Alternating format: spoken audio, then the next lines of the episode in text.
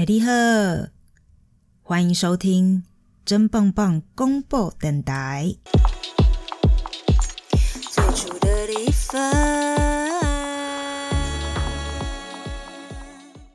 在这里你听到的都是最真实的人生还有旅游故事。嘿，话说我就是一个刚从爬完啊我的第一座诶应该是说两座百岳啊回来。就是呢，我这一周去爬了我们台湾的这个奇莱南华啊，基本上就是两座山头啦。那好，简单的介绍一下台湾百岳，因为基本上我也是活到了三十三岁啊、呃，今年或者是就这几年吧，才有真正的去考虑说，哎，台湾百岳是什么东西，要不要去试试看？以前都想说，天哪，百岳。什么什么登高爬个两天没有办法洗澡露营，我想说这是不可能的，我才不要嘞！不知道为什么，可能年纪就是有点到了吧，渐渐的会开始想要去多多的了解台湾的山水。好，那台湾百岳呢，就是台湾登山界啊，当时有个四大天王之一的林文安先生规划发起的。那他们就是探勘还有商议之后，就选定标高三千公尺以上，拥有拥有奇险峻秀特色的一百座台湾山峰。那在地图上面是驻有山名且有三角点者为优先入选标准。好。那在这一百座当中、哦、基本上在中央山脉就占了六十九座，那我们这一次就是也是去、呃、中央山脉上面的奇莱南华。那你问我说为什么我们会选择奇莱南华呢？就是因为我就想要试试看百岳嘛，然后然后我就大概查了一下啊，大家都说哦，奇莱南华就是我们这个百岳的新手入门款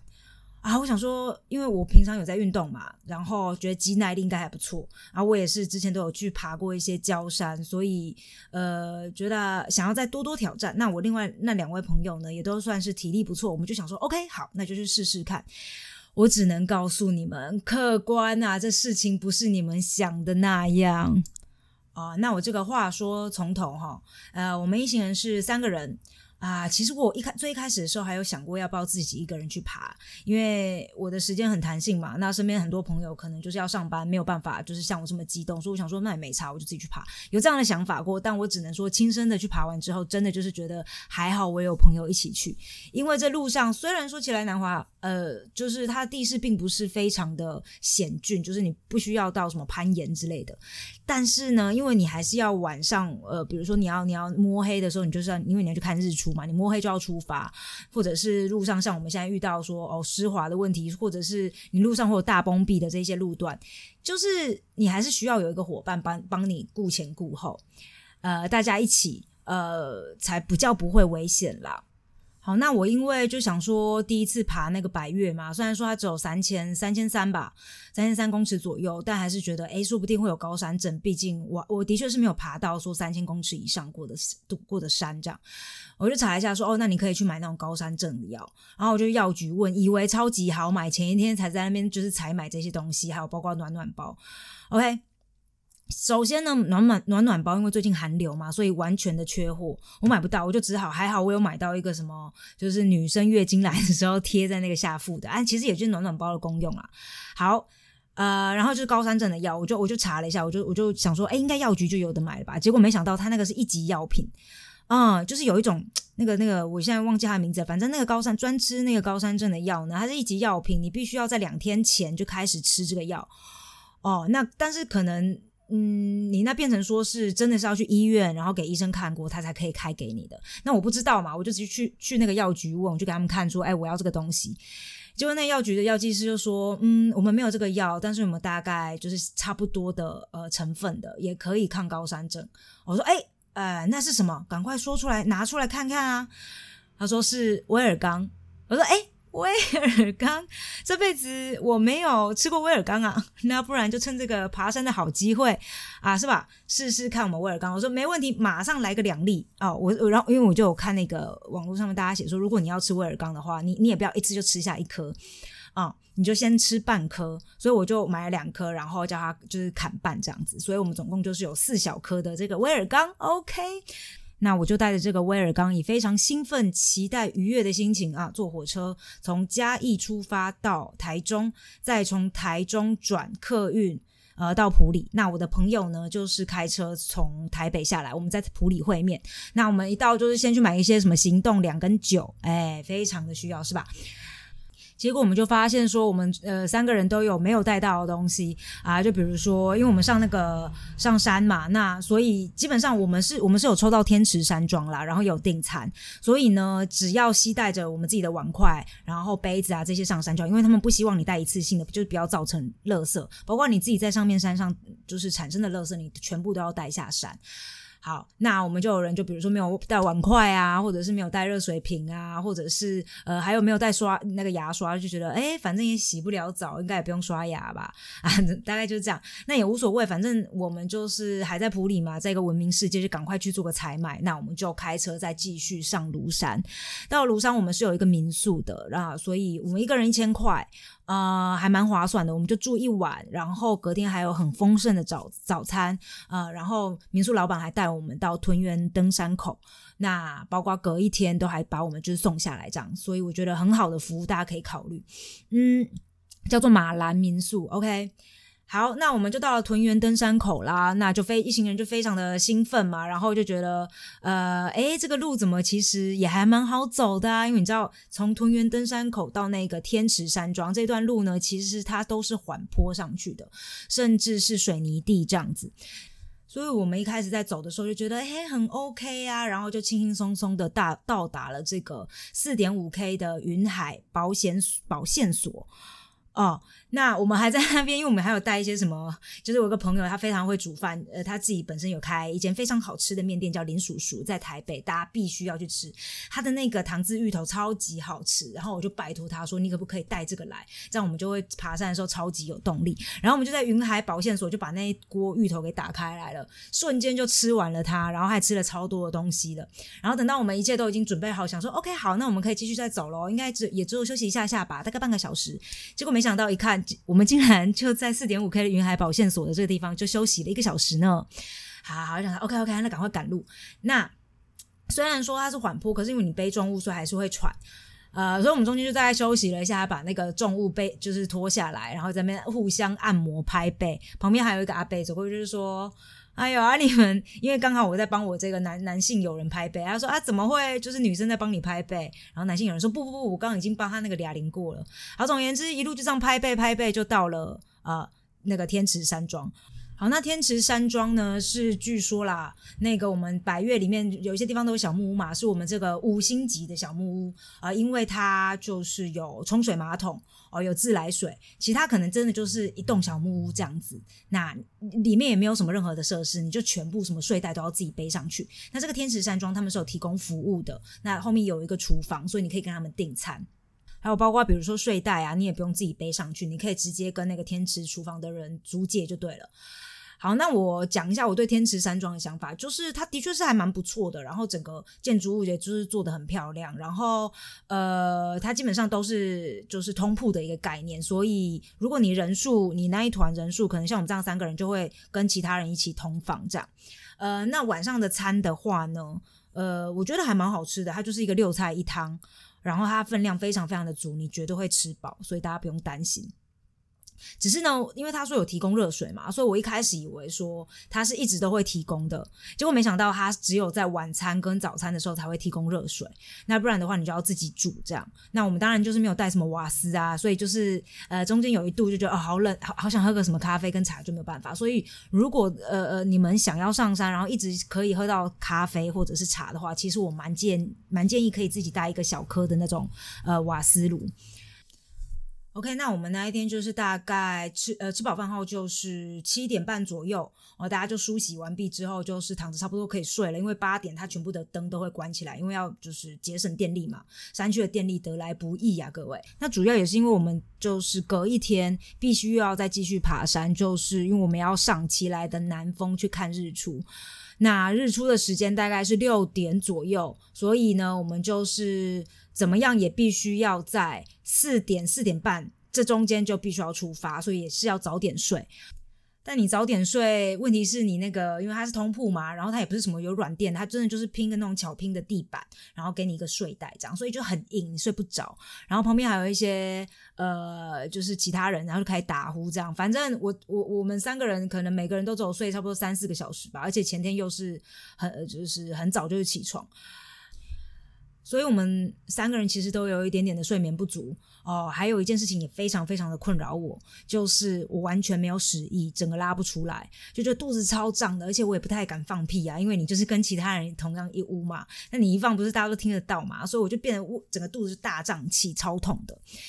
嗯，然后我就突然想到说，哦，我前前一个晚上就是在那边洗碗的时候，就我旁边听到有一个呃有一群算是姐姐们吧，对，然后就有一个姐姐就走出来就说，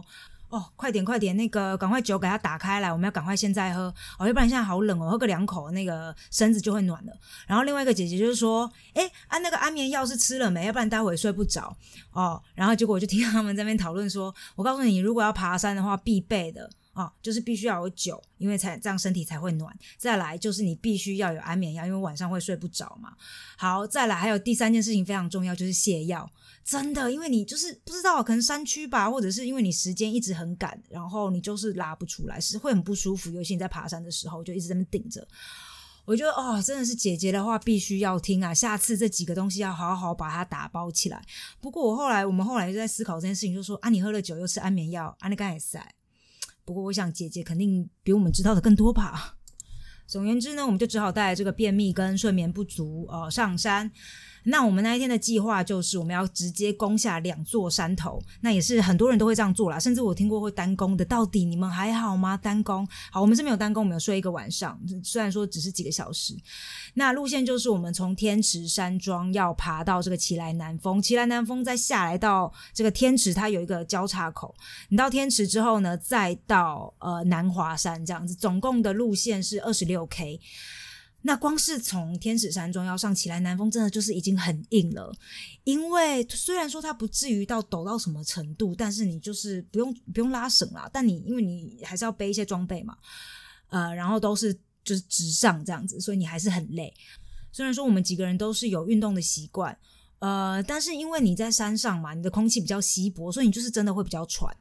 那又加上我们前一阵子台湾不是寒流来嘛，所以山上其实是下雪的。呃，那我们这阵子上去呢，它刚刚好是在融雪。融雪的话，所以就是它很多路段它会有一些淤，就是淤泥啊、logo 按摩呀，或者是湿滑的一个概念，甚至是有一些状，有一些路段它是呃，就是一个溜溜溜冰场，它就是结了一整块的冰。所以如果你没有那种像是钉鞋那种吧，我不知道那个东西是叫什么，就是鞋子上再套一个钉子，所以你走在那个冰面上就不会滑倒。呃，那我虽然说我们都有进那个呃登山杖，但是我们登山杖并不是那种专业的冰杖。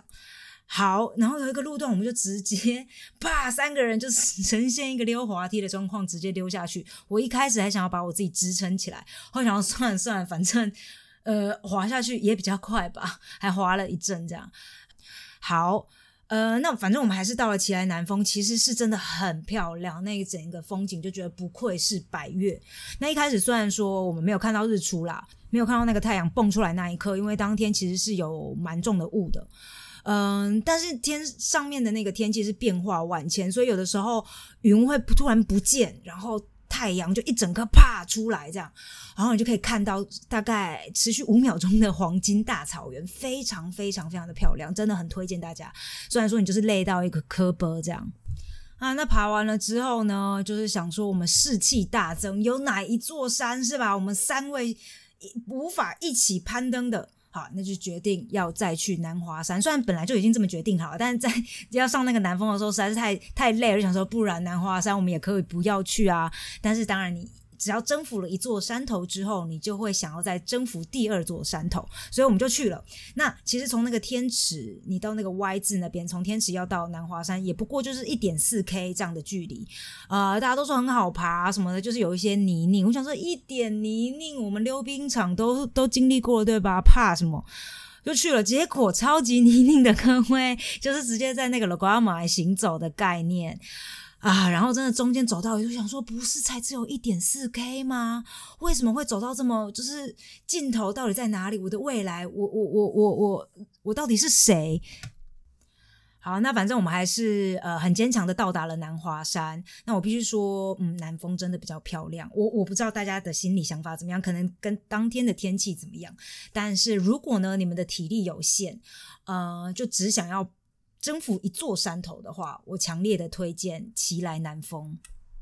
好啦，那我们爬完之后就要开始下山了。下山的时间当然就会呃快很多嘛，因为你至少你不用一直往上。好，那我们就大概回到天池山庄是十一点左右，吃了个面，然后十一点半整装又要再进行一个 十三K， 从天池山庄走下山这样。那那一天的天气其实是下午就开始下雨，所以我们就是一路淋雨，然后要走完这个 十三K。 啊，重点是因为我们其实年纪也都有了嘛，所以膝盖其实不太好使。那我们也没有想说要带什么护膝，有啦，其中有一位女生有有带护膝，但是她还是觉得膝盖痛痛的。那其他我们两位，又尤其我们其实都有受伤过，整个就是膝盖爆炸到一个不行，欸，超痛的。那个最尤其是最后那 五K 你就觉得，或者是其实最后那 一K 你就觉得说，明明才只有一公里，但是它就是很多险，就是陡降。那你就只好一直撑着你那个感觉已经不是你的膝盖，继续的往下走。好啦，那反正我们最后还是就是很陡很陡的走到了那个帐篷，然后呃就拍了一个很愉快的照片。我当时心里的想法，因为我们路上当然会看到很多山友吧，那很多山友其实年纪都蛮大的，肯定会比我们大，大概就是就是真的是六十几岁。或者是像我说那姐姐们，有一位还说她有热潮红，就是一个可能更年期到了。我就想说他们都爬得上来又爬得下去，我就很想问说，阿伯阿姆阿林卡桃呼会动一下哦，就是你膝盖可以哦，不会爆痛的吗？啊，不过我后来在思考一件事情，我觉得这些啊，就是阿伯阿姆他们肯定都是很有经验的山友，所以呢他们的装备肯定比我们齐全，因为我们三个人对于这整件事情就我们是第一次真的要爬这个百岳嘛，所以我们对于前方的这个困境跟难关不是那么的理解，所以我们的装备不是可能不是很正确，也没有很齐全、呃、包括说鞋子可能其实你要买大一号的啊，那你在下坡的时候你的那个大拇指才不会一直去顶到，因为那个大拇指真的也超痛的，我现在就是一个长水泡。好，那我现在就是坐在家里睡了一个很长的觉，就觉得诶，我刚爬完奇来南华吗？这一切是不是都是一场梦？好，那如果你问我说下一座百岳什么时候要继续爬呢？我就觉得再看看，再看看。好，那不过我是真的觉得爬山是一个很好的净化心灵的一个方式，就是因为你在爬山的时候嘛，那当然因为你有朋友，你还是偶尔会聊个天，可是中间总是会有那么几段路你是嗯，没有交谈的，那大家就是默默走自己的路，那你是那段时光是很自己的，你会在与山呃，然后还有树跟你远方的这些美景在相处这段时间呢，你就是陷入自己的思绪里面，会做很多的思考。所以我觉得如果你有的时候在一个很混沌的时候，你的脑袋很不思绪很不清楚，你没有办法专注，可能是因为你的工作时间太太疲劳，你的生活上面许多的不如意，你去爬一个山，你就设定一个目标，这是一个很好的呃设定目标达成的一个一个活动。哦，你就上山 OK， 到了山顶之后超累的，好，然后你就很快乐的下到了山下山。这不只是对于你体体能上面的一个挑战，也是对于你一个意志力跟专注力上面的一个训练。就每次我走完我都会觉得说我的脑袋好像有点重归于零哦，就回到那最初的，比如说你可能本来有些想法，那你中间会被一些人带走，那我每次都觉得我爬完一座山之后回来很累，但是我的思绪是回到了最初的那一个状态。所以我就今天就有带来这一首啊，最初的地方，这是我其实一直以来都很喜欢的伍佰跟杨乃文的合唱的一首歌。就我如果每次我思绪很不平稳的时候，我发现我我可能很很躁，然后心情很不好，我就会听这首歌。那我自己做了一个小小的改变，如果想要听的人呢，就把整个节目听完，要不然你就直接快转好啦。好，那今天的那个我要念的这一篇文章呢，就是用交友软体 Tinder 找真爱可能吗？欧洲求交往真实心得分享。诶，那这一篇其实真的是呃，可能又胜过于我第一篇的那个 文, 文章吧，就关于我在德国失恋的故事，因为大家可能真的很想要知道说用交友软体到底有没有可能找到真爱，所以我就把我自己的一些故事，然后还有我呃身边朋友的故事，就亲身的故事啊、呃，就写下来给跟大家分享一下。住在国外，一开始大家最爱问，那欧洲男生帅吗？会不会很多德国男生和你搭讪？诶，我简短的回答一下，不一定比较帅，但是身高比较高是真的。呃，搭讪有，但大多数都不帅啊、呃，或者是有一些老。呵呵，而且呢，住在德国人的的人就知道，德国男人其实非常的被动，自己来跟你搭讪的机会很少，才不会来问你说，诶，小姐，给亏吗？啊，请把你这一份期待收起来。那我因为一到德国就和本来以为要结婚的男友分手，所以我就失魂落魄了一阵。过了半年左右，开始想说要振作，认识新的人选的时候，也才二零一三年。那当时玩 Tinder，Tinder Tinder 这件事情还不是非常的流行。想认识人呢，不外乎就是透过朋友介绍，去酒吧，然后或者是你就期待有呃新的人到你的生命里嘛，比如说新同学或者是新同事等等。那不过我还是有用很奇妙的方式认识到新朋友的经验啊、呃，比方说我年轻时旅游很爱用 couch surfing 啊、呃，所以我就当了好一阵子的沙发客，所以在上面也经营了一个账户。在这里我还蛮用心介绍我自己的，因为如果你完全没有去说明自己是怎样的人的话呢，大多数的沙发客是不会愿意敞开大门让你进去的。呃，那去 surf 就是去各各各地不同的沙发结交很多朋友，我觉得是很好的经验。那有机会的话，我再跟大家分享。好，然后呢，所以就有一天我拥有这个账号嘛，就有一个德国男孩在这个沙发客网站上面留言给我，然后他他就说他去过台湾，最喜欢吃霸王，而这种话题开启的方式完全击中我这一颗爱台湾的心。我马上就回复说，哦，是哦，那你还去过哪里？还吃过哪一些东西？去过嘉义吗？啊，那之后聊了几天，就觉得呃蛮蛮聊得来的，就约去吃个饭啊，约会起来这样。那我可以直接告诉大家这场恋情的结果，结果就是个性不合啊。那不过其实也有成功的让我忘怀当时那一场惨痛的分裂啦，然后感谢这个沙发客男子。好，那我后后来呢，的确也开始玩起 Tinder。最主要是旁边的女性朋友都开始使用了，然后而且还会有一些什么 Tinder 之夜的活动，就是几个女生约在一起，然后配个小酒一起滑 Tinder， 顺便讨论大家喜欢的类型还有交往经验，算是女生之间的一个娱乐吧。那不知道男孩们会不会也有这样子的 Tinder 之夜。好，那很多人觉得交友软体就是约炮软体，嗯，这的确也没有错，很多人的目的就是如此。但是我认为聪明如你，应该是可以从对话还有图片上面去辨别这个男生或女生啊是否意图明显。那我自己本身的经验还算是蛮正面的，真的是有滑到一些认真要交往的男子，尤其是德国男孩特别的认真，他劈头就会问说，诶，你工作是什么？你还会继续留在德国吗？未来有什么规划？我想说，我也不过就把你往右滑而已，你就想要对我身家调查啊！我通常就是随便回回啊，目前就是学生，我当时还是学生啦。然后我就说，哦，我对未来可能还没有那么确切的计划。诶，他就不聊了呢，他就说，哦，因为我比较想要找一份稳定的感情，那我们可能不适合。好，那当时也有滑到觉得不错可以交往看看的对象啦齁，那主要是因为他也很喜欢宫崎骏还有龙猫，我想说超级适合我的，肯定有话聊。结果有一天他就带着一堆他当时去三鹰美术馆时买的纪念品，我想说他要送给我，我整个心花开，结果他就回答，不不不，我只是拿来给你看一下的，因为这些东西我自己很喜欢，抱歉抱歉，我无法送给你。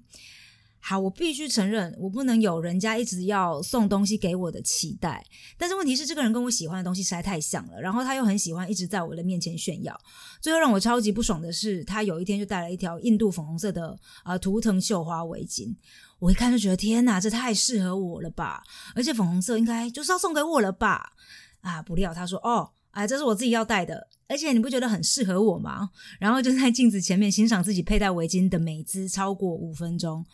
我真的觉得这个感情我反正就是经营不下去了。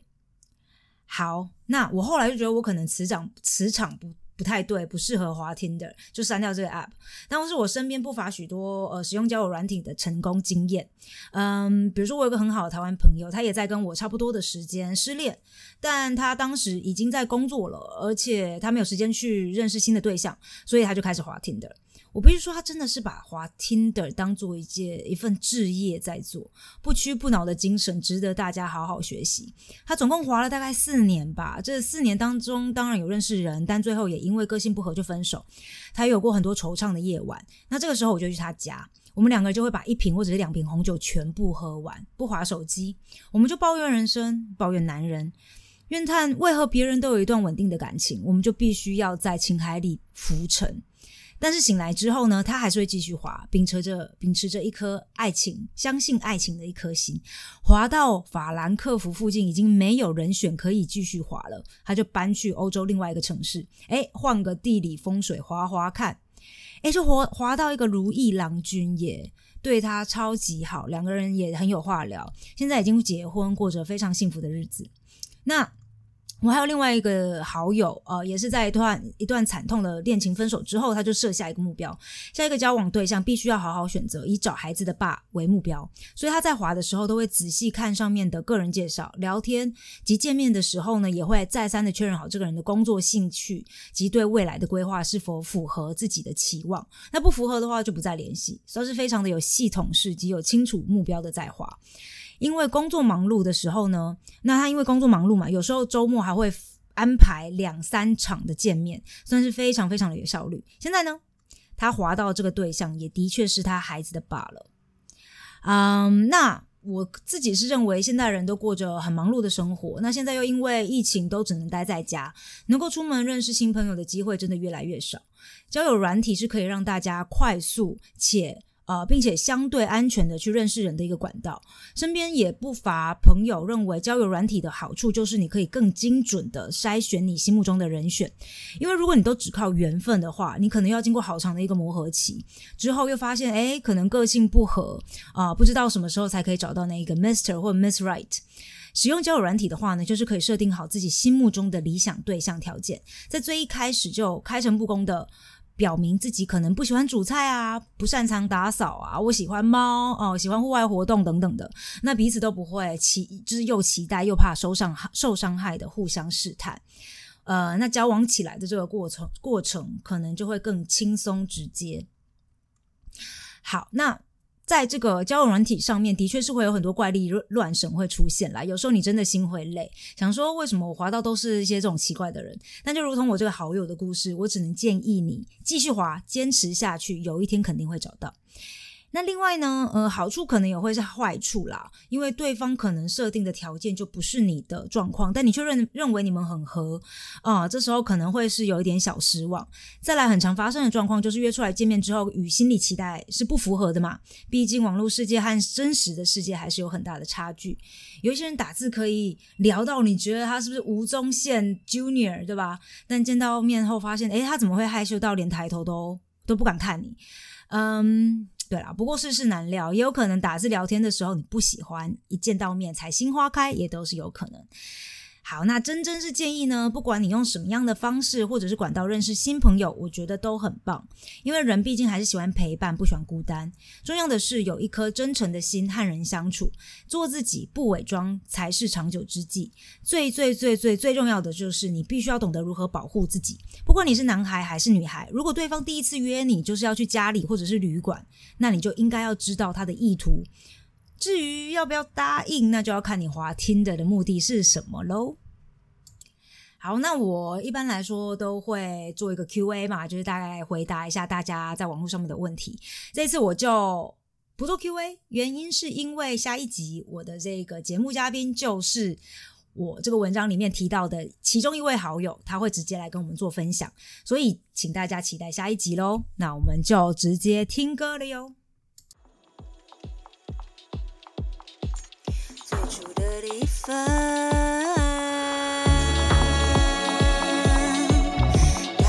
闪烁的地方，我不这么想。没有任何人摆放的晚上，烦恼丢在生，太多的赞美让我快要失去方向，我需要安静独自想一想。说过一定要互相提醒，千万不能忘记最初的地方。